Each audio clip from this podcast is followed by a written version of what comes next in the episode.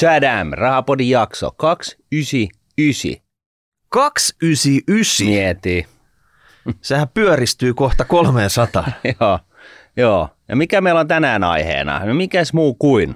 Saksan suosituin yhtiö suomalaisille. Joo. Eli tänään puhutaan Case Fortum Uniper osa kolme, Uniperin kansallistaminen. Tämä on sellainen saaga, joka just keeps on giving. Mm. Tekisi mieli haudata tämä, että hei, älkää kertoko enää yhtään enempää. Joo. Mutta me tiedetään joka tapauksessa, tämä on kaikkien huulilla. Se on meidän huulilla, kansakunnan huulilla. Siis eihän suomalaiset enää tiedä, että Saksasta esimerkiksi tulee firma kuin vaikka Adidas, mm. Mersu, Bemari, tämän tyyppisiä. Ei, Uniper, ne haluaa lisää Uniperia. Mm. Ja siis Uniperia on käsitelty jaksoissa 294 ja 297, jossa meillä oli tässä jälkimmäisessä Sami Miettinenkin vieraana, mutta tota, tosiaan joku ehkä kysyy, että miksi me jaksetaan jauhaa tästä asiasta, niin tämä nyt on ehkä sellainen gigalomaaninen niin kuin historian tapahtuma in the making, että tota, kyllä tästä pitää puhua. Tästä tullaan varmasti kirjoittamaan ei niin Suomelle ei niin mairittelevia kirjoja 20 eri kielellä käännettynä siitä, että miten tällainen yrityskauppa voi mennä niin sanotusti mönkään. Meinaat että toisella puolella maapalloakin ihmetellään, että hei, ne ei mitään Suomesta tiedä muuta kuin tämän Fortum uniper mm. Et siitä tulee vähän niin kuin se Electrolaxin mainoslausesta tällainen legenda silloin, kun Electrolax lanseerasi isosti uuden mainos, mainossloganinsa Jenkkilään, että nothing sucks like Electrolux. Pitäisikö meidän kuitenkin tehdä nopea rikäppi tästä historiasta, että semmoinenkin Joo. kuulija, joka jostain syystä ei välttämättä ole ihan perillä, mitä Uniperissa tapahtuu, niin pääsisi pikavauhtia kiihdytettyä sinne tietoisuuden tasolle, missä me voidaan käsitellä sitä kansallistamista. Joo, mutta ihan alusta niin lähdetään, niin Fortum myi sähköjakeluverkot Suomessa sen takia, että se oli matalalakatteista bisnestä ja ne rahat haluttiin sijoittaa johonkin niin kuin yhtä lailla tällaiseen niin kuin kohtalaiseen turvalliseen bisnekseen kuin energiaan, ää, mutta paremmilla katteella. Tää, tästä tämä kaikki lähti. Tämä perusajatus on ihan ok. Siinä ei niin kuin, logiikassa ole hirveästi mitään virheitä. Ää, se, että tota, sitten tämä verkkobisnes, jonka nimeksi tuli ää, Karuna, Karuna niin, niin tota, alkoi sitten nostaa hintoja, niin sehän liittyi tavallaan siihen, että, että myöskin Carunalle on laitettu ö, vissiin vaateet siitä, että rakentaa niin kuin maan alle ja veden alle niin kuin kaapeleita ja uusitaan tätä verkostoa. Vähän niin kuin huoltovarmuusjuttu, että jos ne sähköt katkee, niin maakaapeli katkee sata kertaa helpommin kuin se, että olisi ilmakaapeli ja puut kaatuu se päälle ja katkaisee linjat. Ja sit kun niin, tai siis katkaisee... siis toisinpäin, eli maakaapeli kestää kaatuvia puita paremmin kuin, kuin ne ilmakaapelit. Aivan oikein. Joo. Hyvät, hyvät tota, ja, ja, tota, ja sinänsä niin, niin tota, kyllä siinäkin diilissä oli ihan, kaikki virkamiehetkin ymmärsivät, että joo, että tämä tarkoittaa totta kai sitä, että nyt hinnat lähtee vähän nousuun tästä ja, ja niinhän se on. Ja, ja tota Suomen osalta niin, niin kyllä nämä hinnannostot on jossain virkahuoneistossa siunattu, että ei sen puoleen, että kyllä, kyllä näin, mutta että silloin kun tätä veivausta lähdettiin tekemään, niin olisi ehkä ollut fiksua yrittää, näin jälkiviisana tietenkin – vähän manageerata sitä mainehaittaa, mitä syntyy, kun Karuna sitten lähtee ruuvaa sitä jakeluverkoston jakelimisen, hin, sähkön jakele, jakeluhintaa niin kuin ylöspäin. Ehkä se oli fiksu tapa yrittää häivyttää Fortumin nimi siitä kallistuvasta sähkön siirtobisneksestä, mikä mm. oli monet vuodet se asia, mistä puhuttiin, että sähköhinta. Mm. Koska se oli jopa kalliimpaa kuin se oikeasti se myyntihinta, mitä sähköistä pörssissä maksetaan. Mm. Niin ollaan se hyvä poliisi, ei se paha poliisi, mm. joka tota, tekee niitä hinnannostoja. Mutta, mutta se oli se niin kuin ensimmäinen lähtölaukaus täällä. Joo, ja sitä, sitä tota, uusi omistaja totta kai minimoi verot ja maksimoi tulot. Tämän diilin äh, tota noin, niin omistusohjaajana oli ministerit Haavisto ja Vapaavuori äh, Temmistä. Ja, tota, ja nyt sitten piti näille miljardeille keksiä sitä kannattavampaa kohdetta. Ja tota, ja vuosikaudet siinä pähkeltiin, mikä se voisi olla. Mikä mm. ihme nyt on, kun meidän strategia on tämä, ja pitää strategian mukaisia juttuja tehdä, että mikä se meidän strategia on ja mitä me ostetaan ja mitä me rakennetaan itse ja mitä me tehdään. Joo. Ja sitten se valikoituu joka, joka ei ihan ollut strategian mukainen. 2017 vuonna varmaan silloinen Fortumin toimitusjohtaja Lundmark mm. löysi hemmetin hyvän kohteen lähinnä Saksasta. Joo, Uniper-niminen, omistaja ei halunnut myydä. Se oli just listannut sen pörssiin, tämän Uniperin, vuotta aikaisemmin. Omisti edelleen 47 prosentin steikin ja Fortum halus, havitteli sitä 47 prosentin steikkiä E.ONilta. E.ON ei halunnut myydä Fortumille. Uniperilaiset vihas Fortumia. Se oli kohtalaisen niin kuin vihamielinen ympäristö mennä nyt sitä koko kuviota ostamaan. Bloomberg sitten vuosi tämän tiedon tästä diilistä ja näin ollen niin, niin Rauramon suulla niin sellainen due diligence, eli sellainen vaihe, missä laitetaan kaikki mahdolliset tiedot Uniperista tai ostokohteesta tällaiseen datahuoneeseen, että sieltä voi penkoa niin kuin kaikki mahdolliset niin kuin miinat ja, ja, ja niin kuin ongelmat esille, niin se vaihe jätettiin niin kuin väliin, koska joku oli vuotanut tämän homman nyt sitten medialle. Ja, neuvottelutaktiikka, neuvottelutaktiikka.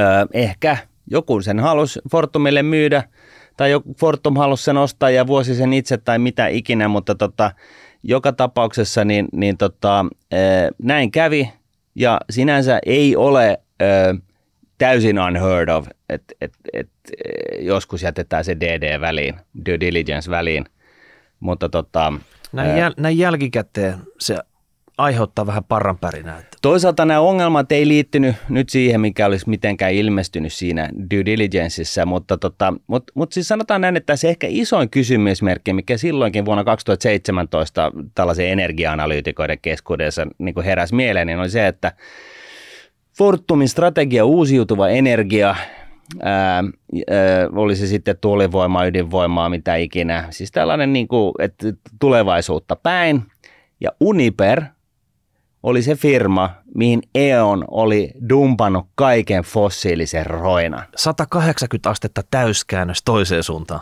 Joo, eli Uniper oli, että siis E.ON oli nimenomaan paket, laittanut tähän Uniperin kaikki hiilivoimalat, kaasuvoimalat ja, ja näin. Ja sitten siellä on jo myös jotain osuuksia niin kuin jostain vesivoimaloista ja ydinvoimaloista. Mutta siis niin kuin 80 prosenttia Uniperin energiantuotannosta on pelkkää niin kuin fossiilista. Siellä oli yksi kirsikka siellä kakun päällä, sitä kirsikkaa se Fortum havitteli. En tiedä, mä, mä, siis mä, en, mä en nyt saa tästä oikein koppia. Se voi olla mun vika, mutta tota, e, saatko sä nyt ihan koppia siitä, että jos sun firman niin kuin, strategiana on niin kuin, uusiutuva ja, ja tällainen, niin, niin miksi me ostaa tällaisen hiili, hiilikasavoimalan itsellesi? Ja tässä on se avainsana on se strategia. Eli meidän kuulijat, jotka sijoittajakin hyvin tietää, että firmalla pitää olla joku strategia. Mm. Muutenhan ne höntyilee joka suuntaan. Mm. Ja isolla firmalla on myös strategia. Siellä mm. on jopa semmoinen strategiaosasto. Siellä on niin satoi henkilöitä työstämässä sitä strategiaa. Istumassa pöydän ääressä Kyllä. ja työstää strategiaa koko ja ajan. Sitten sit katsotaan, että mitä me tehdään niin tällä strategialla. Että joko se strategia on se, että sä ostat, ostat tai itse rakennat tai just semmoinen strategian mukaisia asioita mm. ja luovut niistä, mitkä ei kuulu strategiaan. Tai jätät ne niin kuin vähän taka-alalle, että sä painotat niitä strategian painopisteitä. Tai toinen vaihtoehto tässä tapauksessa, että jos ei se nyt ihan osunut tämä strategia, mutta jos oli helvetin halpa, niin mm. niin sitten sä pystyt sen muuttamaan strategian mukaiseksi. Mm. Tai sitten sä päivität koko strategian. Sekin on tietty strategia, päivittää strategia. Mm.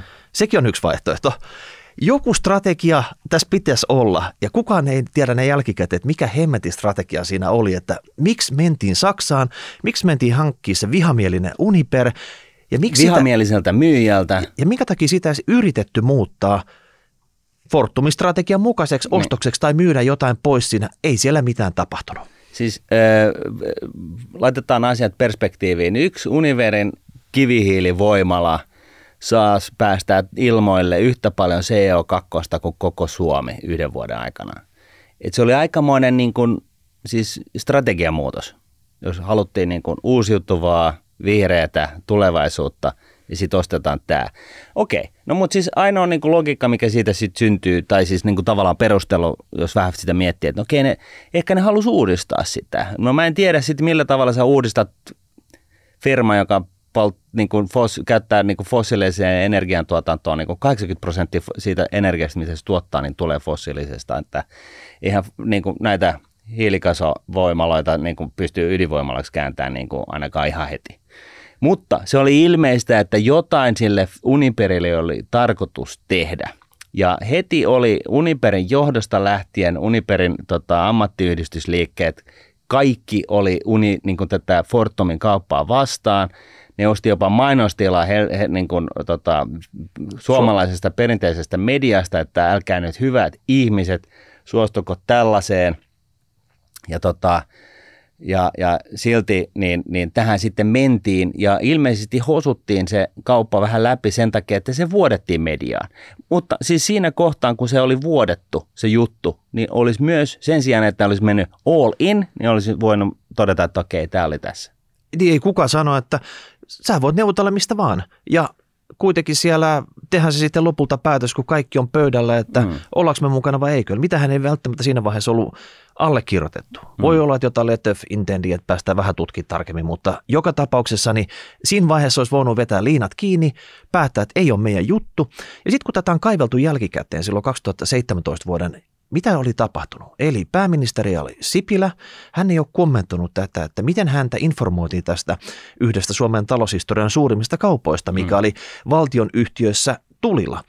Kuulema Lintilä, joka oli siinä vaiheessa elinkeinoministeri, kuuli tästä kaupasta ehkä vartti ennen kuin sieltä oltiin jo tiedotustilaisuutta tekemässä. Eli siinä vaiheessa oltiin jo käytännössä varmaan allekirjoitettu paperit ja kaikki, että Fortum ostaa tämän melkein 50 pinnan steikin Uniperista. Sitten oli kommentti täältä, kuka oli valtion omistajajohdoksesta vastas, Eero Heliovaara. Ei, ei ole häntä informoitu tästä, tästä kaupasta ollenkaan, eikä hän juurikaan nyt edes kommentoi tässä. Eikö hän ei, ei kommentoi? Niin, hän ei, hän ei kommentoinut. Eli käytännössä... Ja tämän, mitään, mitään tota, paperitietoa tai mitään kirjallista tästä koko touhusta ei löydy niin kuin, äh, julkisvallan puolelta. Et, tässä on tehty tietopyyntö niin, niin kuin lavealla tavalla, että hei, kaikki mikä niin kuin liittyy tähän, että niin kuin tavallaan omistusohjaajaministeriöstä lähtien, niin, niin tota, että olisi saanut jonkun tiedon, että olisi sovittu tai kirjoitettu meili, että okei, go, niin kuin, että osta tai mitään tällaista. Mitään ei löydy, siis ei minkään näköistä kirjallista dokumenttia. Et kansalaiset, näin tätä meidän kruunun jalokiviä hoidetaan täällä No se on ainakin mm. merkki siitä, että tuli jotenkin hirveän kiire jossain vaiheessa. Ja sitten voi, niin kuin me ollaan edellisessä jaksossa niin kuin nostettu ilmoille, niin olikohan se niin, että se kiire, kiire haluttiin synnyttää, jotta tässä potentiaalisessa diilissä käy mm. tällä tavalla, kun siinä sitten käy. Okei. En tiedä. Nyt me sitten vähän pikakelataan eteenpäin. Eli yes. nyt oli ostettu se ensimmäinen steikki, sitten sitä steikkiä kasvatettiin, kunnes me ollaan oikeastaan niin, Ehkä. kasvatettiin, koska se oli pörssiyhtiö, niin laitettiin 22 euro bidi ekaksi niin kuin, äh, näkyville, että hei, tähän me, hintaan me ostetaan. Ja sitten sitä alkoi tulee sisään, jengi alkoi myymään sitä mm. pikkuhiljaa. Et se alun perin siitä jostain 3-4 miljardista sitten se operaatiossa mm. rahapalo 7-8 miljardia, sitten me oltiin siinä pikkusen vaiheessa 80 prosentissa Uniperin omistuksessa. Loput oli kuitenkin vielä sitten muilla, muilla omistajilla ja se Uniper oli pörssissä se, mikä kuvaa tätä jaksoa tuosta hetkestä tähän päivään, niin koko ajan niin kun Fortum on ollut vähän niin kuin sillai, niin kuin, niin kuin Uniperin työntekijöiden, Uniperin johdon, niin kuin Saksan valtion hampaissa. Että tota, ja, ja Fortum ja Suomi on ollut vähän sellainen nöyristelevän äänen, että hei, että me halutaan jeesata teitä, me halutaan olla strateginen partneri, me halutaan, että teillä menee mahdollisimman kivaa ja on hyvää ja, ja näin poispäin. Mutta että onhan se aikamoinen niin kuin, haaste selittää jollekin niin kuin, ö, uskottavasti, että joo, että ei me tehdä noille hiilikasavoimaloille yhtään mitään, vaikka se ei ollenkaan istu meidän strategiaan. Että ottakaa ihan iisisti vaan, että ei tässä mitään hätää, it's all is fine. Et, et niin kuin, ja eihän ne tietenkään siinä hommassa nyt siitä onnistunut. Mutta sehän oli ihan bullshitti koko homma. Mm. Et totta kai oli tekemässä, eihän nyt, eihän Fortum halunnut sitä nykymuotoista Uniperi ostaa. Siellä oli se takaraivossa se idea siitä transformaatiosta. Mm.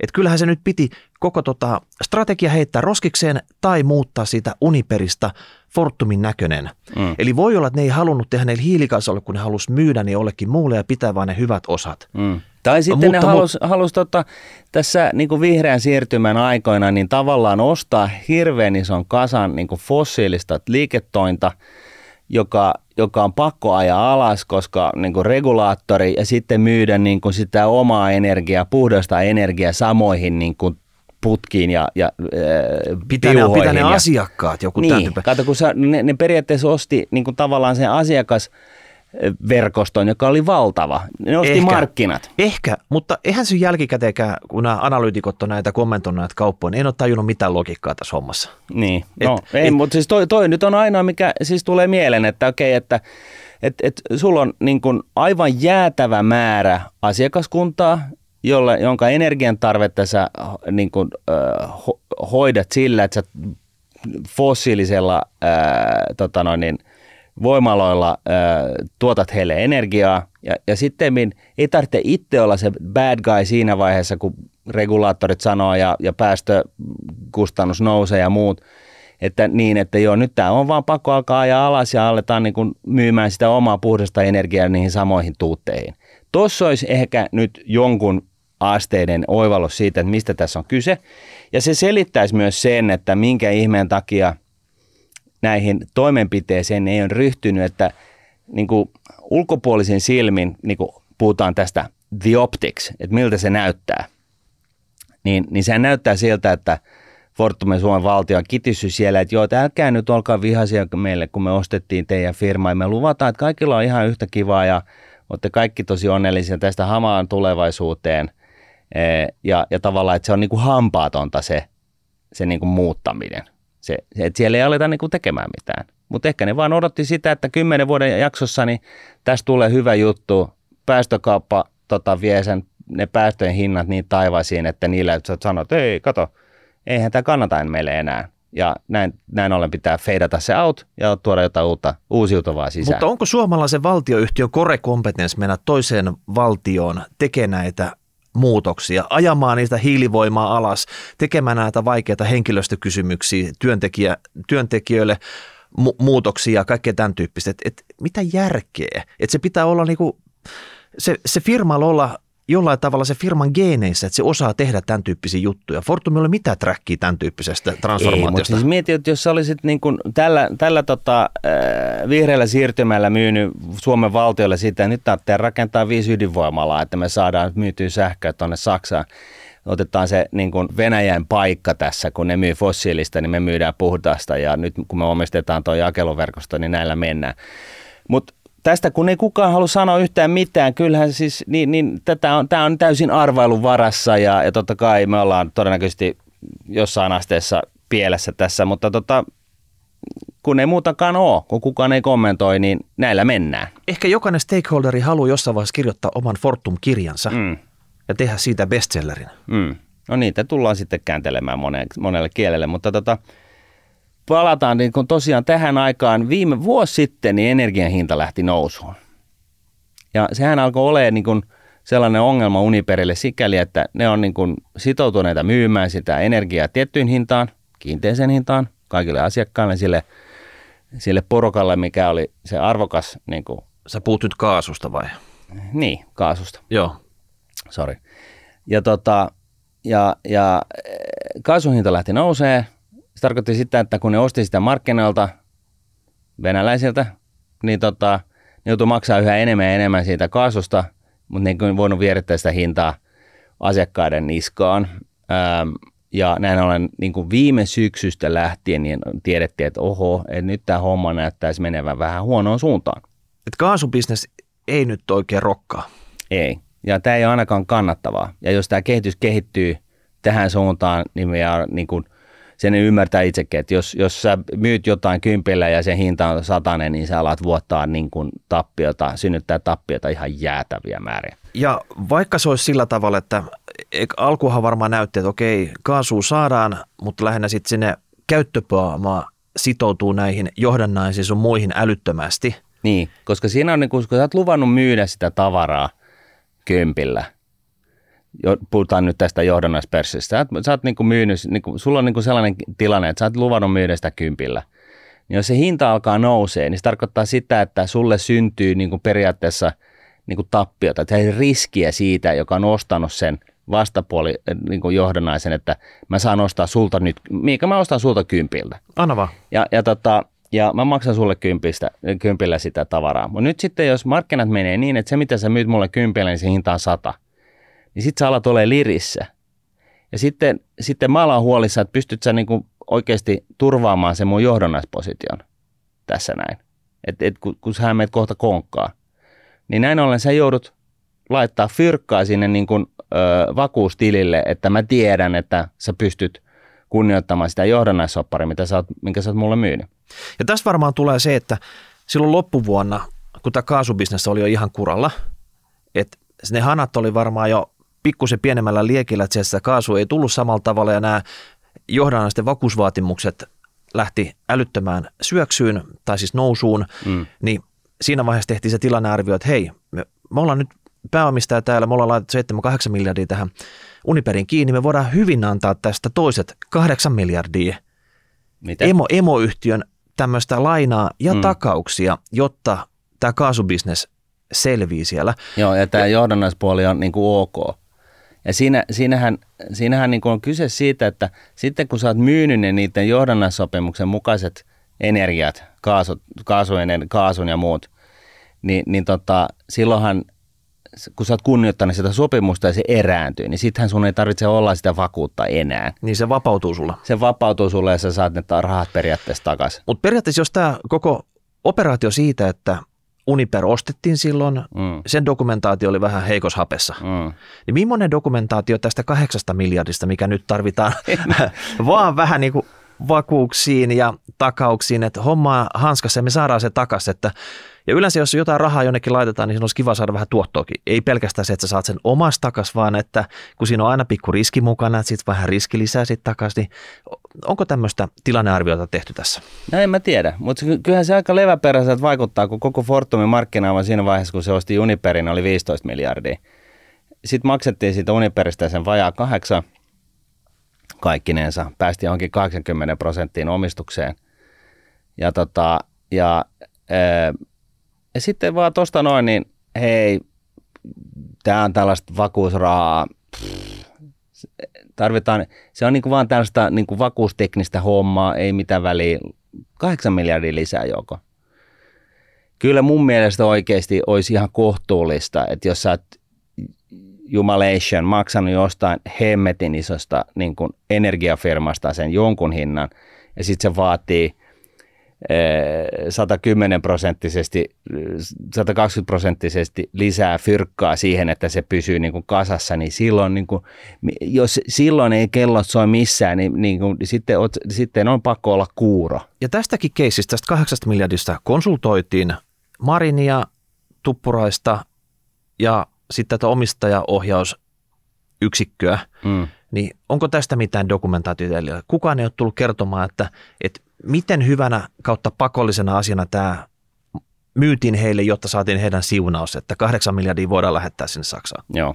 Ja, ja tässä kohtaa, niin jos tässä nyt on harjoiteltu vuodesta 2017 saksalaista vihamielisyyttä, siis muistakaa nyt, että E.ON ei halunnut myydä Fortumille, Uniperilaiset ihan niin kuin talkkarista lähtien niin kuin vihas Fortumia, sitten tulee tällainen niin kuin perälautavuoto-malli ja kahdeksan miljardia – niin kyllähän sun niin kuin myöskin pitäisi ymmärtää, että sä et ole, niin kuin vaikka siis jengi totta kai sivistyneesti lyö puukon sun selkään niin kuin jossain hienossa puupaneloidussa neukkarissa, niin, niin tota, kyllä sun täytyy ymmärtää, että sä on niin hostillisessa ympäristössä ja, ja tota, vihamielisessä ympäristössä ja vihamielisten osapuolten kanssa tekemisissä, niin kyllä sun täytyy olla joku siellä, joku sellainen maailmanlopun näkijä, joka vaan on, synkistelee päivät pitkät kellarissa – ottaa se sinne mukaan siihen neukkaria, joka näkee niin kuin peikkoja joka puolella sanomaan, että hei, että jos te laitatte yhtään lisää fyrkkaa tonne, niin vaikka siis toihan on nyt tällainen niin kuin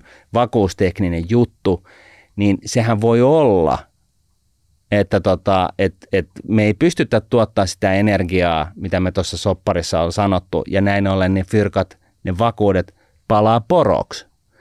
Ja tota, nythän ne vakuudet annettiin niin kuin Uniperille, jolloin jos Fortumilla on ollut se oman sanomansa mukainen ajatus siitä, että sieltä Uniperistä revitään niin kuin nämä, nämä tota, vesivoimalla ja ydinvoimalla ö, osuusomistukset pois Fortumille, niin olisikohan se ollut sellainen niin kuin ensimmäinen luonnollinen paikka sanoa, että hei, mitään fyrkkaa ei tule, jos me ei saada vakuuksia sille, että nämä, nämä tota, johdonnaispositioiden vakuudet palaa. Eli siis ihan vaan sanoa... Niin, pantataan ne liiketoiminnat, ne omistukset siitä, Ne- ne, että jotka- että ne, ne tulee automaattisesti, jos ei niitä rahoja ja takauksia kulu takaisin. Joo, ja kirjoittaa sen sopparin valmiiksi, että Fortum ostaa ne eurolla ja sillä hyvä siinä tapauksessa, jos näin käy.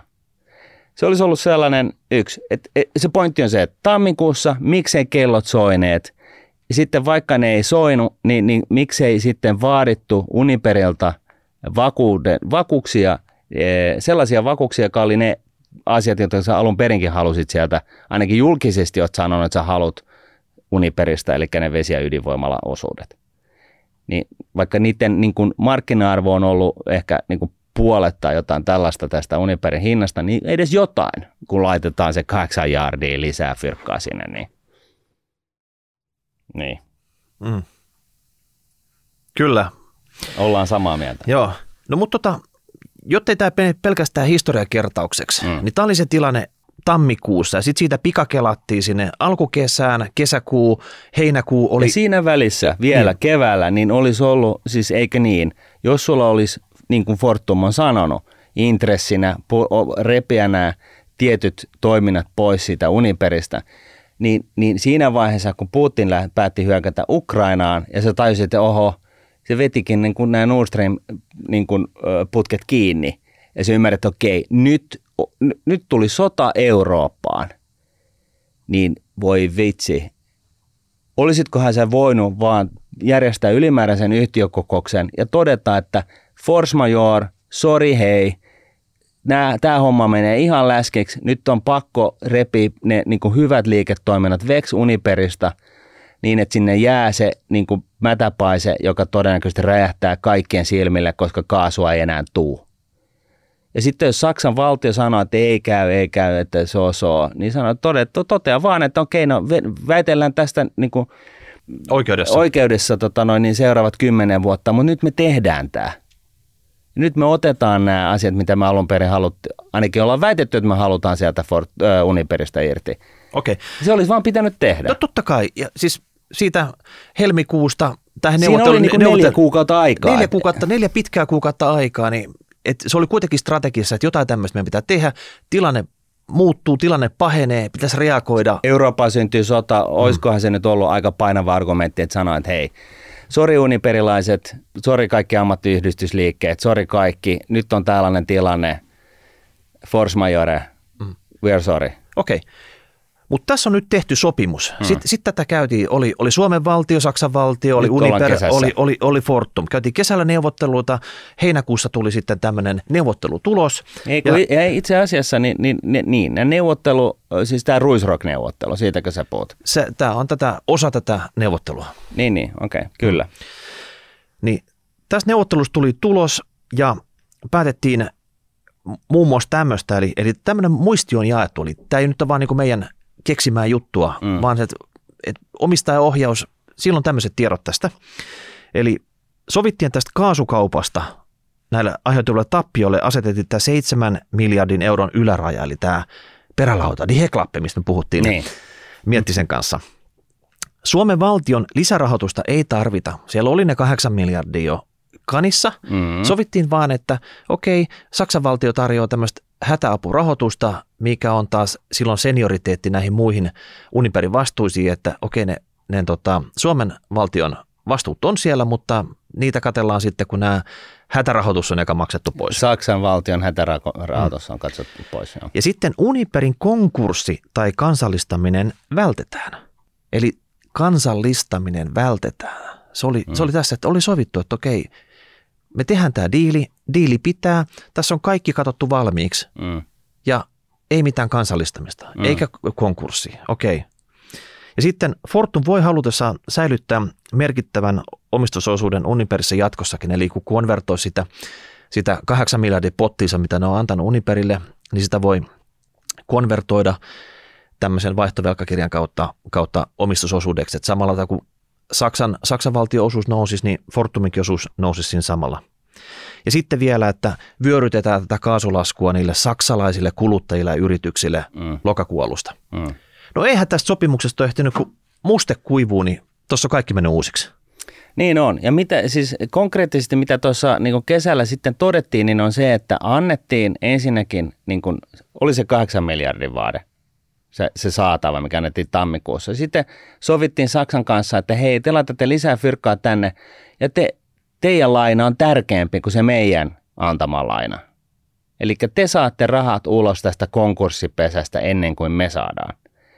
No jos koko firma oli joskus hyvinä aikana 7 jaardin kokonen, ja Saksa laittaa 7 jaardia lisää fyrkkaa sen 8 jaardin, 8 miljardin lisäksi, eli siis 15 miljardia niin kuin tällaista hätärahoitusta firmasta, joka vähän aikaa sitten oli 8 miljardin hintainen, niin tämä antaa vähän tällaista skaalaa siitä, että miten hemmetisti tämä niin kuin, niin kuin polttaa rahaa tämä himmeli, koska se ei voi vyöryttää sitä kaasuhintaa sinne asiakkaille. Se on kuin polttouuni, minne pistetään seteleitä. Joo. Ja nyt sitten ennen tätä kesän neuvottelua, niin Fortumilla oli niin kuin ylivoimainen äänienemmistö, 80 prosenttia koko niin kuin kaikista äänistä, eli yli sen kaksi kolmasosaa, joka on, on se kriittinen niin kuin, ä, tiettyjen päätösten ä, osalta. Se olisi voinut päättää vaikka, että se firma alkaa tekemään kuuraketti, jos se olisi halunnut. Kyllä. Ja, ja, tota, ja sillä oli niin kuin, omat rahat, niin kuin, ö, omat velat niin kuin, tavallaan niin kuin seniorimpaa, mitä löytyy. Kesäneuvottelun jälkeen niin, niin tota, siellä on seitsemän miljardin laina, jolla on senioriteetti siihen kahdeksan miljardiin.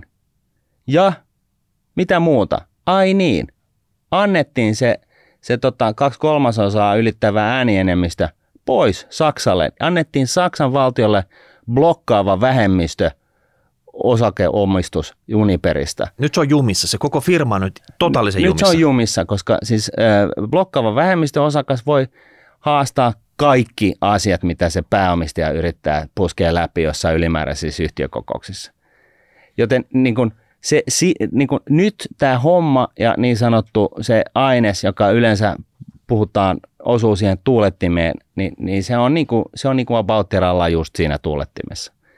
Eli se, se oma saatavan arvo laski, koska annettiin toisille etuoikeus ja sulle ei ole enää ratti, sulla ei joku se irronnut ratti kädessä siinä öljytankkerissa, joka porhaltaa ö, tota, Turun saarista. Niin sä oot näennäisesti kapteeni, mm. mutta perämies on nyt roikkuu siinä ruorissa siihen malliin, että se ei mene kuin yhteen suuntaan. Niin.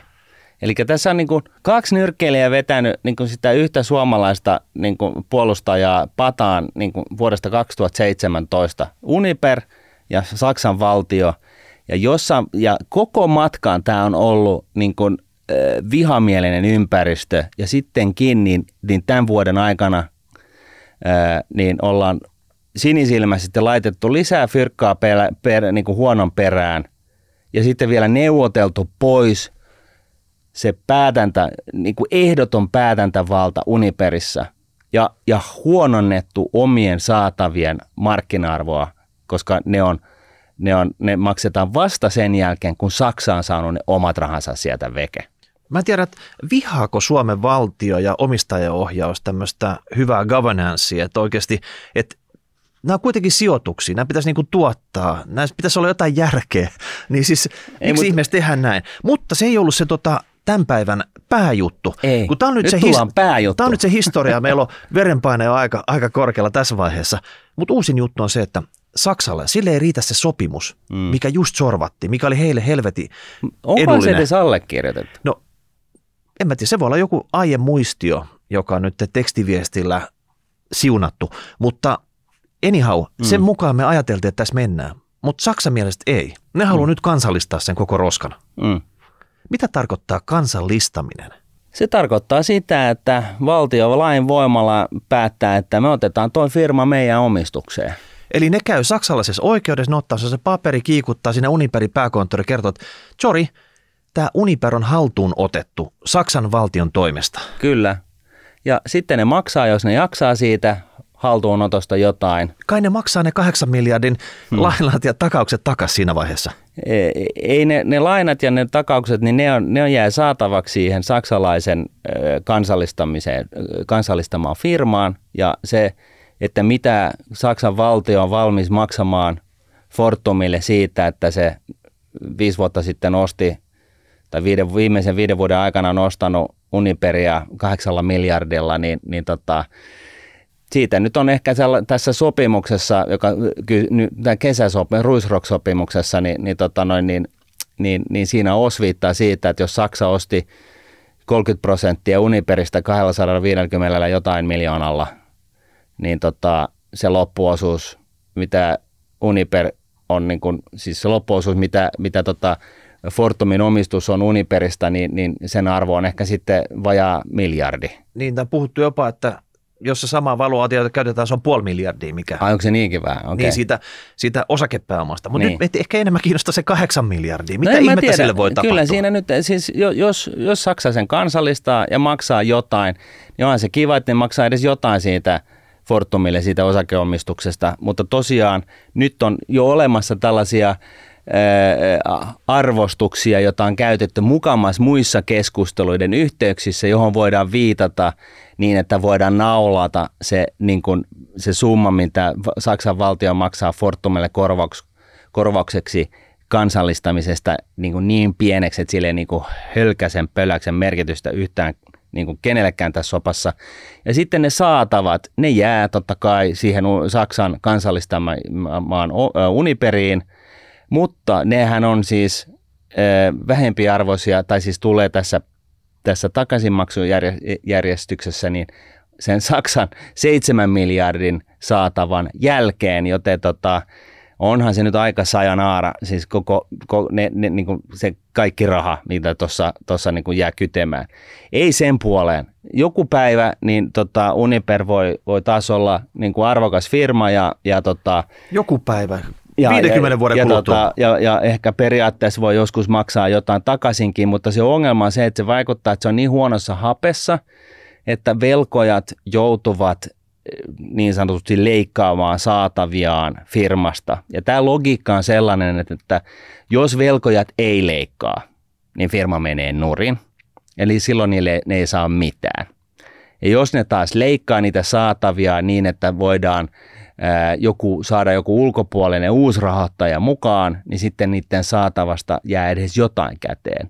Eli siis tyypillisesti näin, että, että tota, finanssikriisin aikoina, kun oli paljon tällaista ilmassa, niin, niin tota, jonkun yrityksen bondin arvo oli niin kuin 50 senttiä eurosta. Eli siinä niin kuin periaatteessa, kun se meni niin kuin selvitystilaan, niin siellä vaan sovitaan velkojen kesken, että okei, kaikki ottaa yhtä lailla, tur- esimerkiksi näin, kaikki ottaa yhtä lailla turpaan, otetaan puolet pois meidän saatavista, niin silloin me saadaan tämä uusi rahoittaja mukaan tänne rahoittamaan tätä firmaa ja sitten me uskon, että se kääntyy voiton puolelle. Nopea laskutoimitus, että jos se periaatteessa Saksan valtio ottaa sen osakepääoman tuolla nimellishintaan vaikka puoleen miljardilla koko osakepääoma Fortumilta. Siis sen, mikä, mistä Fortumi maksoi sen Seit, kahdeksan?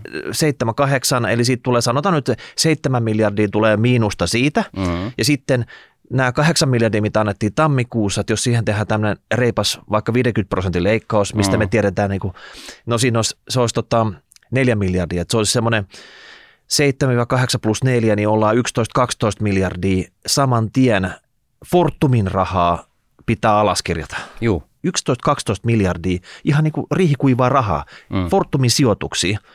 Ja Fortum, me tiedetään tällä hetkellä, silloin oli jo viimeksi kesällä vähän vaikeuksia tämän oman pääoman kanssa. Se oli jo aika, aika tota, mm. enää pikkusen plussalla johtuen siitä, että ne oli joutunut tekemään isoja alaskirjauksia näihin Venäjän, Venäjän tota, omistuksiin aikaisemmin. Sitten tota, kaikki raha, mitä tässä on niin kuin annettu ulos ja palannut ja näitä kirjauksia jos tulee, niin se tarkoittaa, että Fortum tekee tässä loppuvuonna ihan megalokokoisen annin, ihan vaan semmoisen niin pelastusoperaatio täällä Suomessa itselleen, mm. että se pysyy pystyssä, mm. jos nämä kaikki konkretisoituu, mitä nyt on niin kuin pöydällä. Joo, ja sitten niin kuin taas mittaluvuksi, niin, niin siis se määrä fyrkkaa, mitä Fortum on tunkenut Uniperiin, niin sehän on siis noin 12 prosenttia Suomen valtion velasta. Nykyään niin puhutaan miljardeistakin niin kuin miljoonina, että eihän se tunnu missään. Ja kuinka monta niin, memoa niin, tästä laadittu tästä näistä 12 miljardista, jotka nyt lähtee kohta savuna ilmaan, niin mm. et mitä, mitä jää niin kuin dokumentaatiota jälkipolville? Että? Niin, sano se. Ja, ja, tota, ja, ja, ja nyt taas kerran, että et tota, kaasun hinta lähti nousuun jo vuosi sitten. Ongelmia tuli tammikuussa, koska, koska tota, tarvittiin lisärahoitusta. Se kahdeksan miljardia, mitä siinä sovittiin, sille ei ole ilmeisesti mitään vakuuksia. Olisi voinut saada ne vakuudet. Ei ole vakuuksia. Vakuuksina siis vesivoimalla, ydinvoimalla osuudet. Ei saatu. Putin aloitti sodan Euroopassa – mitäköhän se tekee siinä vaiheessa, kun se työntää kaasua Saksalle. Mm, voisikohan se laittaa ne, ne hanat kiinni? Mm, ei ole hirveän kaukainen ajatus siinä vaiheessa, kun Putin tekee noin järjetöntä, että se aloittaa sodan Saksassa. Kaksi, kolme, neljä kuukautta aikaa tota, pystyttää kutsua koolle yhtiökokous ja vaan päättää, että hei sori, tässä nyt on niin, kuin niin paljon niin kuin shaibaa niin kuin tuulettimessa, että meidän on pakko niin kuin alkaa puolustaa tätä meidän asemaa. Me revitään tuolta ne vesivoimala ja ydinvoimala osuudet pois. Kaasubisnes, Vaku, niin. kaasu, kaasubisnes ajetaan alas kokonaan ja No siis taas se jätetään sinne Uniperiin ja, ja kaikki se ongelmavyyhti jätetään sinne Uniperiin ja sitten pelataan sillä. Mutta ei. Mennään kesään, vedetään Ruisrock tota noin, neuvottelut, ää, 17 henkeä vastassa, ää, neuvottelut vetää vastapuolella niin kuin julkislain tohtori, MBA, 30 le, niin kuin julkaisua tehnyt superammattilainen 16 muun hengen voimilla. Sinne laitetaan poliitikko, jolla ei ole mitään sargoja ymmärtää, mistä helvetistä tässä on kyse. Sen assari, suurlä, Saksan, Suomen su, Saksan suurlähettiläs, sen kissa ja, tota, ja, ja siivooja – ja, ja, tota, ja, ja sitten todetaan, että joo, oli tosi kiva henkinen keskustelu. No varmasti oli, koska siinä hävittiin Suomen valtion ja Fortumin ehdoton valta Uniperissa, eli annettiin pois, äh, annettiin Saksan valtiolle vähe, blokkaava vähemmistöomistus Uniperiin ja äh, annettiin 7 miljardin lisä, Saksan sinne tuomittaman lisälainan – lainalle äh, senioriteetti niihin omiin vaateisiin nähden. Eli nyt sä oot niin kuin näin. Ja, ja sitten, sitten tota, sekään ei riittänyt Saksalle. Mä totesin, että nämä on niin torkia, että hei, me, me saatiin referenssihinta sillä, että millä me saatiin se 30 prossaa Uniperistä tuossa Ruisrock-neuvotteluissa. Se oli jotain muutama, 250 risat miljoonaa siitä 30 prosentista – kansallistetaan nyt tämä firma, annetaan, vi- käytetään tota viitehintana, maksetaan mm. niin kuin, ö, Fortumille niin kuin siitä jäljestä, jäljellä olevasta 50 jostain prosentista vastaava hinta, eli niin kuin puoli miljardia. Niin vastaneuvottelijoilla on niin siniset silmät ja ne on niin paineessa nyt, että ne hyväksyy Mut, minkä tahansa ehdotuksen me ehdotetaan. Ei, mutta siis, ei, ei ole, niille ei siis nyt, ne voi, nyt saksalaiset voi vaan kertoa suomalaisille ja Fortumille, miten tässä tehdään. Ja jos tässä saadaan ylipäätänsä mitään hyvää ulos, niin se on ihan vaan sitä, että for, äh, saksalaisten hyvää hyvyyttä. Kova Koska peli. meillä ei ole mm. mitään mm. korttia enää Ruisrock-neuvotteluiden jälkeen käsissämme. Eipä ole, mutta hei, kova peli Berliinissä, mm. niin pakko sanoa, että kovan peli vastataan kovalla pelillä. Meillä on pakko olla jotain kikkavitosin jäljellä. Tämä ei olisi rahapori, jos me edes yritettäisiin. Ennen sitä niin todetaanko myöskin, että Saksa on sulkenut kuudet ydinvoimalat. Että ne on, niin kuin, voisiko joku olla vähän sitä mieltä, että ne on niin kuin, vähän itse ajaa itseään energiakriisiin, mutta mennään eteenpäin. Mutta Suomen nyt ei kannata passiivisesti sivusta katsoa tätä touhua. Mm. Että jotain pitäisi nyt tehdä. No mielellään ei ole. Et, et jos sä pystyt taistelemaan näistä 12 miljardista tai mikä se lopullinen summa ikinä onkaan, mitä tässä pelissä on, niin sen aikaan nytten. Jos ei muuta, niin, niin kuin vallataan Saksa. Siis nyt niin kuin tämä on, tä, tä, tässä niin kuin on, on niin monta ängleä tässä koko sopassa, mutta Saksa on ollut sodassa Suomen kanssa tämän Uniperin tiimolta niin kuin vuodesta 2017. Ja, ja tämä koko riita, mikä Suomen ja Saksan välillä on, pelaa täysin Putinin pussiin. Tämä homma on niin, kuin niin monen levelillä niin, kuin niin päin prinkkalaa, että niin kuin tämä, tämä on niin kuin oikeasti megalomaaninen. Siis ymmärrätkö, tämä on niin, kuin niin iso fuck up. Siis tämä on niin kuin clusterfuck, niin kuin ne sanotaan telkkarissa.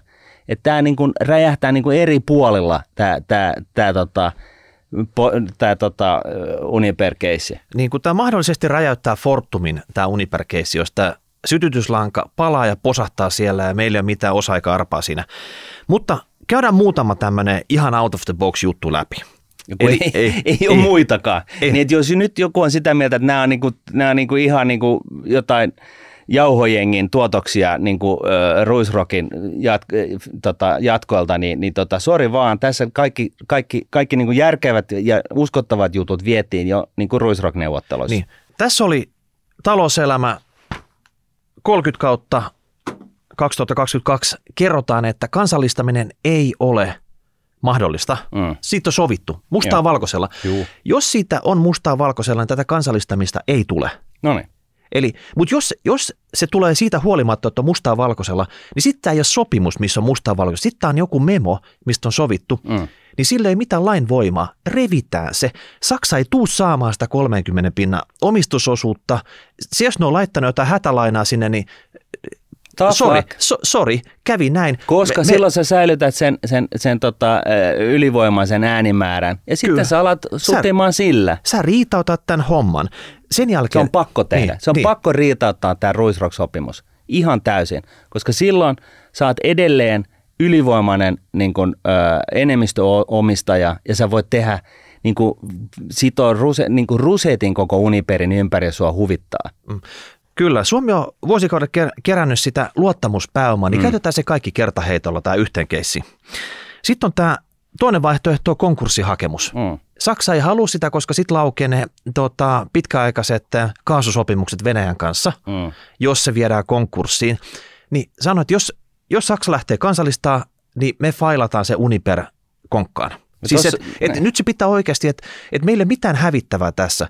Missä tahansa muussa skenaariossa me tullaan ulos paremmalla neuvotteluasemalla, mm. paremmalla lopputuloksella kuin siinä, että tämä kansallistetaan. Joo, eli nyt on, nyt on, nyt on se hetki, jolloin ei kannata lukea niin kuin sääntöjä ja juttuja niin kuin, niin kuin viimeistä pilkkua myöten omien etujen vastaisesti, vaan nyt on se, että nyt sä vedät niin kuin mutkat suoraksi ja, ja tota, ryhdyt taistelemaan ja tiedät, että tästä tulee kymmenen vuoden oikeus käynti tästä koko touhusta joka tapauksessa. Ja sinä aikana niin kuin revitään kaikki, mitä seinästä irti lähtee. Et nyt gloves off. Ja nyt se, nyt se kasakkamoodi käynti, nyt ruvetaan repimään. Nyt Fortumilla ei ole mitään käsittääkseni vielä Saksan valtio ei omista sitä 30 pinnaa. Se piti tulla jostain yhtiöko- yhtiökokouksessa mm. myöhemmin tänä syksynä. Et nyt mennään vähän tämmöisessä välivaiheessa. Fortumilla on täyskontrolli Uniperin. Nyt Fortum voi määrätä, että se Uniper myy ne osaset sille Fortumille, mitä se haluaa näiden lainojen vakuudeksi. Mm. Tehdä tämmöinen erillisdiili. Saksa saattaa jossain vaiheessa hermostua tästä ja viedä tämän oikeuteen, mutta mitä sitten? Taistellaan siellä oikeudessa tästä jutusta, mm. mutta tehdään tämä nyt. Mm. Nyt viedään sen niinku strategia maaliin, mitä piti tehdä, eikä ruveta nössölle tässä. No sitten kansallistaminen. Nyt se on saksalainen yhtiö tai Uniper. Muutetaan se suomalaiseksi yhtiöksi tai Eurooppa-yhtiöksi tai tehdään joku muu oikeudellinen juttu, että se kansallistaminen ei Saksan lain mukaan enää onnistu. Nyt joku nopea kikka vitonen tähän, millä tavalla tämä niinku bulletti väistetään. No se on vähän vaikea bulletti väistää, mutta tota, ja si- no. tässä on niin kuin myöskin nyt ajalla on merkitystä, että kuka ehtii tekemään mitä, missä järjestyksessä ja miten nopeasti.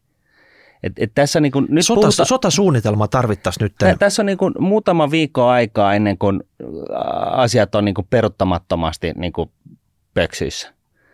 Niin nyt tässä pitäisi juosta ihan helvetisti ja niin kuin oikeasti niin kuin tulkita kaikkia, kaikkia sopimuksia, lakeja ja muita oman niin kuin näkövinkkelinsä mukaisesti sillä tavalla, että sä maksimoit sitä todennäköisesti, että pystyt menestyksekkäästi puolustaa tätä seuraavat kymmenen vuotta saksalaisessa tai miksei suomalaisessa oikeudenkäynnissä. Mm. No sitten Saksan haastaminen johonkin EU-oikeuteen. Saksa on EU-maa, Suomi on EU-maa, ei EU tämmöisiä kansanlistamisia tehdä. Vaikka Saksalla olisi omasta mielestään jotkut perustelut, ne ei välttämättä kestäisi siellä. Että onko tämä tapa blokata tämä koko juttu? Että ei mennä, että se kansallistaminen, sitä Saksa ei pysty suorittamaan. No mä en usko, että siihen on se, se loppupeleissä, niin, niin koska uni, siis ainakin siltä osin, kun Uniperin tuotantolaitokset on Saksan maakamaralle, niin niitä on vähän vaikea repiä sieltä pois. Et siltä osin, niin, niin jos Saksa laittaa, niin kuin se laittaa ja laittaa, on laittanut koko ajan, niin, niin tota, kovaa kovaa vastaan, niin, niin niille me ei nyt sitten välttämättä voida mitään, mutta on nyt Ruotsissa edes jotain vesivoimaloita ja muita, jo, jo, jossa meillä on osuuksia ja muita, mm. niin, niin tota, ne olisi nyt, nyt oikeasti revittävä irti sieltä. Siis Kyllä. ihan niin kuin per heti. No sitten, että vastataan samalla tavalla kuin silmä silmästä metodilla. Että jos Saksasta vuodetaan asioita, mitkä on Fortumille ja Suomen valtiolle epäoikeudenmukaisia, niin vuodetaan kaikki nämä salaset asiakirjat nettiin. Otetaan meidän parviäly mukaan siihen miettimään, että miten nämä oikeasti tämä tilanne käännetään. Vuodetaan kaikki, siis koko da, niin kuin due diligence-tyyppinen dataruomi niin kuin laitetaan niin kuin kaikkien nähtäväksi nettiin ja otetaan parviäly käyttöön ja kaikki potkii niitä dokumentteja siellä päivät pitkät. Siis totta kai yritysjärjestelyiden Suomen ma- maailmanmestaritkin niin, niin tota, tutkimaan sitä, mitä tällä pitäisi tehdä ja sitten ja, ja sitten kun, ne, ja sit kun, ne, sit kun ne uudet neuvottelut on käynnissä, niin live-feedi sieltä, että meiltä voidaan niin meidän neuvottelijat täällä parvessa voi laittaa sitten chattiin niitä argumentteja, mihin me vedotaan siellä. siis nyt pitää oikeasti olla luova ei tästä, tästä ei niin kuin tällä normaalitaktiikalla, normaalitaktiikka me kokeiltiin, suomalaiset normaalitaktiikkaa, suomalaiset sinisilmäistä normaalitaktiikkaa me kokeiltiin kesällä, se ei toimi. Nyt tarvitaan jotain uutta. Nyt se on niin kuin survival game. Se on ihan niin kuin, ei mistään muusta kyse. Kaikki peliin. Kaikki peli, mitä löytyy. Mm. Sitten on, sit kun tämä homma on paketissa johonkin suuntaan, sitten on tämmöisen likapyykin pesun aika. Mm. Mitä sä sanot, että tämä oli pitkä saanka. Se alkaa sieltä niistä Fortumin Suomen ja Pohjoismaiden verkkojen myynnistä ja päättyy nyt tähän jonkinnäköiseen kansallistamiseen tai johonkin muuhun. Mm. Niin kuka joutuu tässä bussin alle? Siis tälle on pakko löytyä tälle torspululle joku, joku syyllinen. No tässä on vähän tällainen prisoners dilemma, että jos kaikki osalliset, jotka tietää, mitä tässä oikeasti tapahtui – niin jos, Pistää. jos kaikki pitää suunsa kiinni, niin kaikki pääsee pälkähästä. Mutta jos joku näistä vuotaa, niin sitten kaikki joutuu liriin. Ja kysymys kuuluu, että luottaako nämä toisiinsa niin paljon, että tota, se, se tota, oma kantti kestää ja pitää, niin kuin sitten, oma kantti pitää suunsa kiinni niin kuin pitää. Ja jos näin on, niin kukaan ei joudu vastuuseen ja jos joku avaa suunsa, niin sitten kaikki, kaikki saa, sitten, sitten tulee sellainen blame game ja, ja sillä mennään sitten. Pitäisikö me antaa sellainen rahapodin immuniteetti sille kaverille, joka kertoo meille, et jos rahapodin immuniteetti. Rahapodin immuniteetti. Tämä ei ole nyt sitten mikään leikin asia. Niin. Rahapodin immuniteetti on vähän eri immuniteetti. Kyllä. Voidaan laittaa tällainen, tiedätkö, voice scrambleri tänne näin. Voit päästä tulla tänne viereen sohvalle istumaan, voice scrambleri päälle – tule tänne, kerro miten tämä homma oikeasti meni ää, ja, ja näin. Oliko se niin, että tämä tieto tästä kaupasta vuodettiin, jotta tämä kauppa syntyi vähän niin kuin puolivahingossa, niin kuin hirveällä hosumisella? Oliko se niin, että se strategia riittyi siihen, että ostetaan se asiakaskunta itsellemme ja sitten niin kuin, ö, moraalisella oikeutuksella ajetaan hiilikasat – niin kuin alas ja myydään meidän puhdasta sähköä niin kuin Müncheniä myöten tota noin, Saksaan. Oliko tämä nyt se iso pihvi ja, ja, tota, ja missä kohtaa sitten kuka mokas mitenkin, mutta tota, kun tosiaan ulkopuolisena kun tätä katsoo, se on ihan selvää, että me ei tiedetä kaikkia näitä asioita, mitä täällä takana pyö, taustalla on pyörinyt ja tapahtunut, mutta siltä kun miltä se näyttää nyt, niin on tämä niin kuin sellainen urpojen tapahtuminen ja päätösten niin kuin dominoketju, niin kuin alkaen Bloombergin, äh, Fortum Uniberpidin julkaisemisesta vuodelta 2017 lähtien.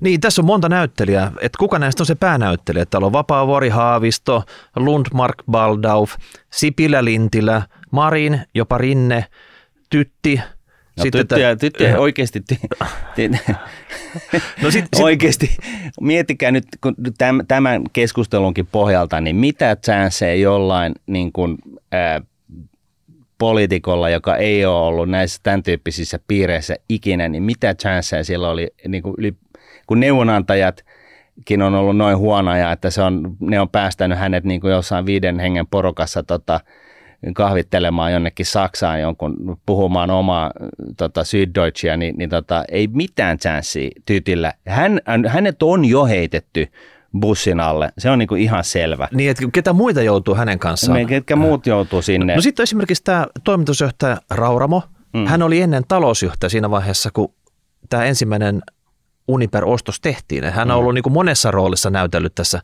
tässä tarinassa. Mm. Ja sitten nykyinen Fortumin hallitus, että tota, en mä tiedä. Kyllä se niin on, että se siis oikeasti niin hallitus on se, joka tota, edustaa sitä lop, lopullista päätösvaltaa yrityksessä.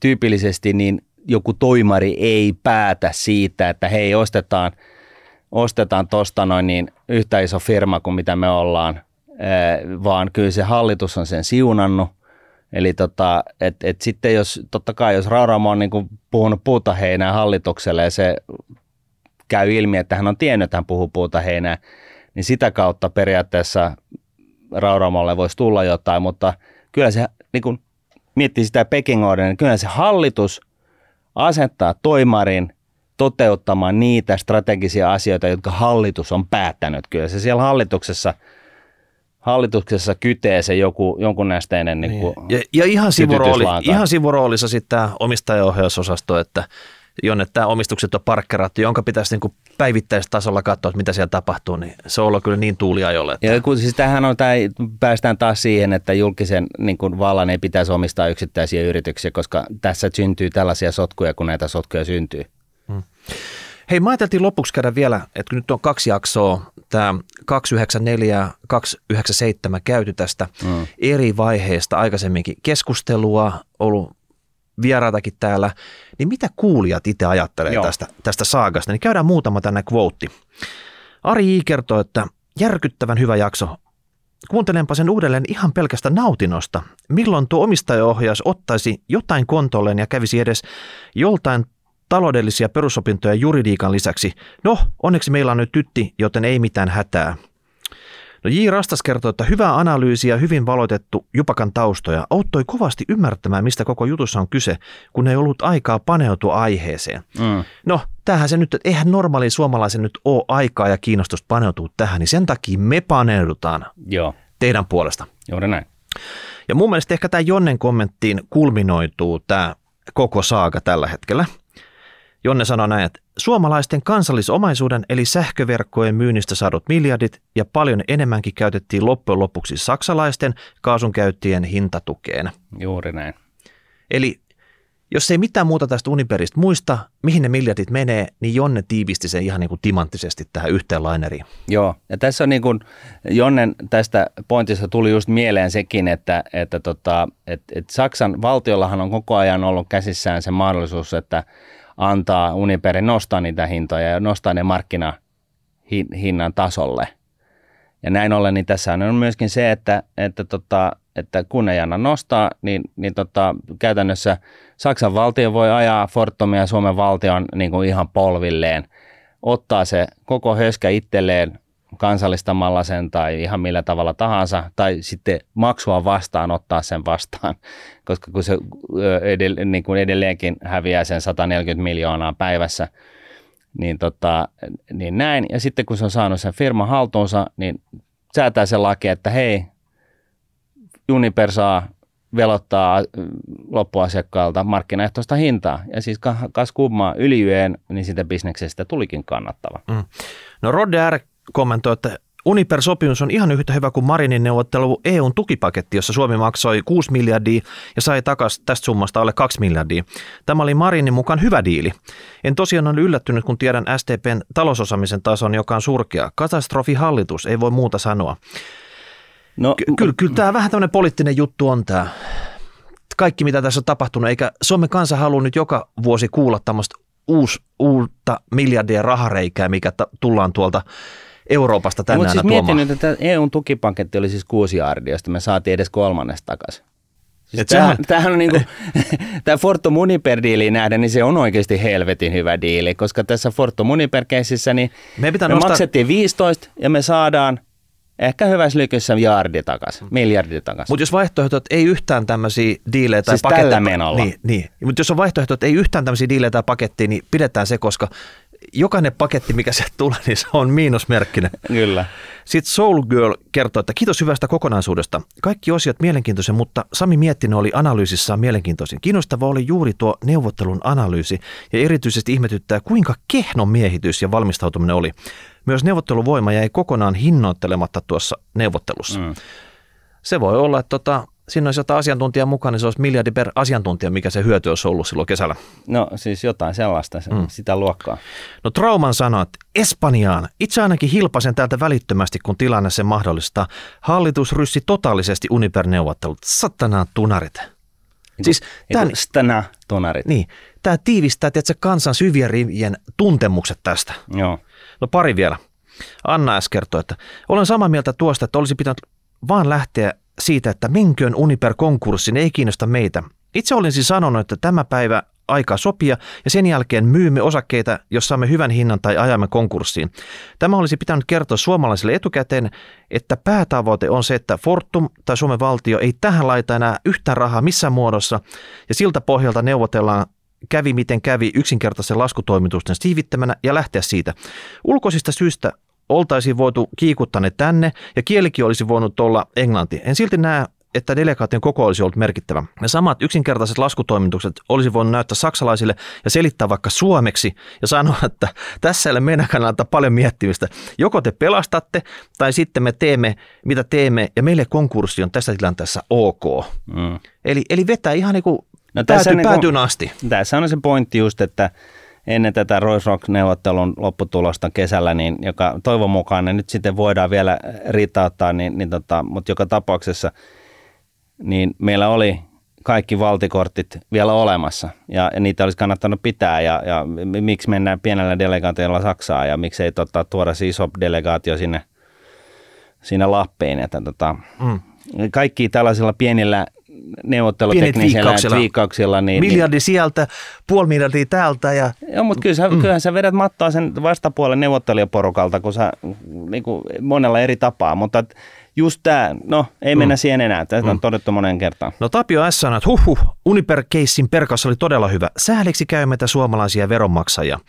Sitten nimimerkki Fart Ass kertoo, että tapahtuuko se suuri virhe siinä, kun Fortum aikanaan osti Uniperia. Olisi kiinnostava tietää, miten realistisilla perusteella tämä yrityskauppa tehtiin. Totta Mooses, jos, jos tästä on jotain syväkurkkumateriaalia, niin voi laittaa meille rahapodiin, niin kyllä mekin ollaan kiinnostuneita. Kyllä, ja tota, ne syväkurkkuilijat, jotka on sitä mieltä, että me ollaan urpa ja me ei mitään mistään tästä tiedetään, niin eihän me tiedetäkään, ja sen takia just me tarvitaan sua nyt kertomaan meille, miten tämä menee menee. Jos olet sitä mieltä, että se ei meille kuulu, niin kuules nyt, sori vaan, suomalaiset maksaa tästä aivan helvetisti suomeksi sanottuna. Että tota, sinä ja minäkin Miikka maksetaan tästä useita tuhansia euroja tämän kupron posauttamisesta, että tota, et siinä mielessä nyt, nyt vaan sitten nämä asiankeskeiset tyypit, jotka oikeasti tietää tästä asiasta jotain, niin lakki nöyrästi kouraan ja tänne näin ja, ja tota, rahapodin laukomaan ne totuudet auki ja, ja tota, kertomaan, miten tässä oikeasti meni. Niin, me avataan mikki, että te saatte kertoa, miten se oikeasti meni. Joo. Tässä vika. Tuomas kertoo, että voisiko kuitenkin olla niin, että Uniperin konkurssin ajaminen on kuitenkin se voimafantasia, jota ei missään nimessä oltaisi voitu tehdä. Saksa on Suomelle nyt ja tulevaisuudessa todella iso kauppakumppani, jolloin Suomen neuvottelukunnan oli yksinkertaisesti pakko hyväksyä huonokin diili. Jos suomalaiset olisivat Uniper-diilillä ajaneet Saksan vielä suurempaa sisäpoliittisen kriisiin, ei goodwillia varmasti olisi ollut jäljellä. Ehkä tämä oli neuvotteluiden oikea perälauta. Mm. Mun mielestä se tiivistää sen siihen, että voi olla, että toi Uniperin toimitus, eh, sorry, Fortumin toimitusjohtaja Rauramo ja hallitus, ne kihisee raivosta. Voi olla, että ne olisi halunnut uhata konkurssille, viedä se Uniperi konkurssiin, tehdä näitä voimaharjoituksia siellä. Mitä me nyt mutta, täällä lauotaan niin kuin Suomen, mutta Suomen valtio kielsi sen, koska Saksa on EU:ssa tärkeä kumppani ja siitä olisi voinut tulla vaan helvetinmoista sisäpoliittista härdeliä vähän joka puolelle ja EU:ssa nämä hyvät, hyvät tota, jatkouran paikat tosit vaarantu senkin takia. Kaikki on mahdollista. Mm. Mutta nytten te tiedätte kaikki, mitä tapahtuu, jos Uniper kansallistetaan. Ensi jakso, se on juhlajakso, numero 300. Sitä varten me lennätetään tänne meidän studioon. Vieras suoraan rahoitusmarkkinoiden ytimestä, isosta omenasta, New York Citystä, Fifth Avenuen kulmasta, tuntee Nasdaqit, tuntee Nyse, tuntee pulssimittari, mitä siellä, siellä tapahtuu, niin saada leijonan suusta tietoa, missä maa makaa, mikä on nytten tuntemukset siellä, ollaanko menossa ylös vai alaspäin. Pelastuuko Eurooppa eh, Jenkkilän voimin vai tota, onko sielläkin hapet vähän happamia? Eli nyt ei muuta kuin kauppaa hakemaan popcornia ensi viikon juhlajaksoa odotellessa. Silloin saadaan yllätysvieras sieltä. Yes, näillä mennään. No moi moi. Moi moi.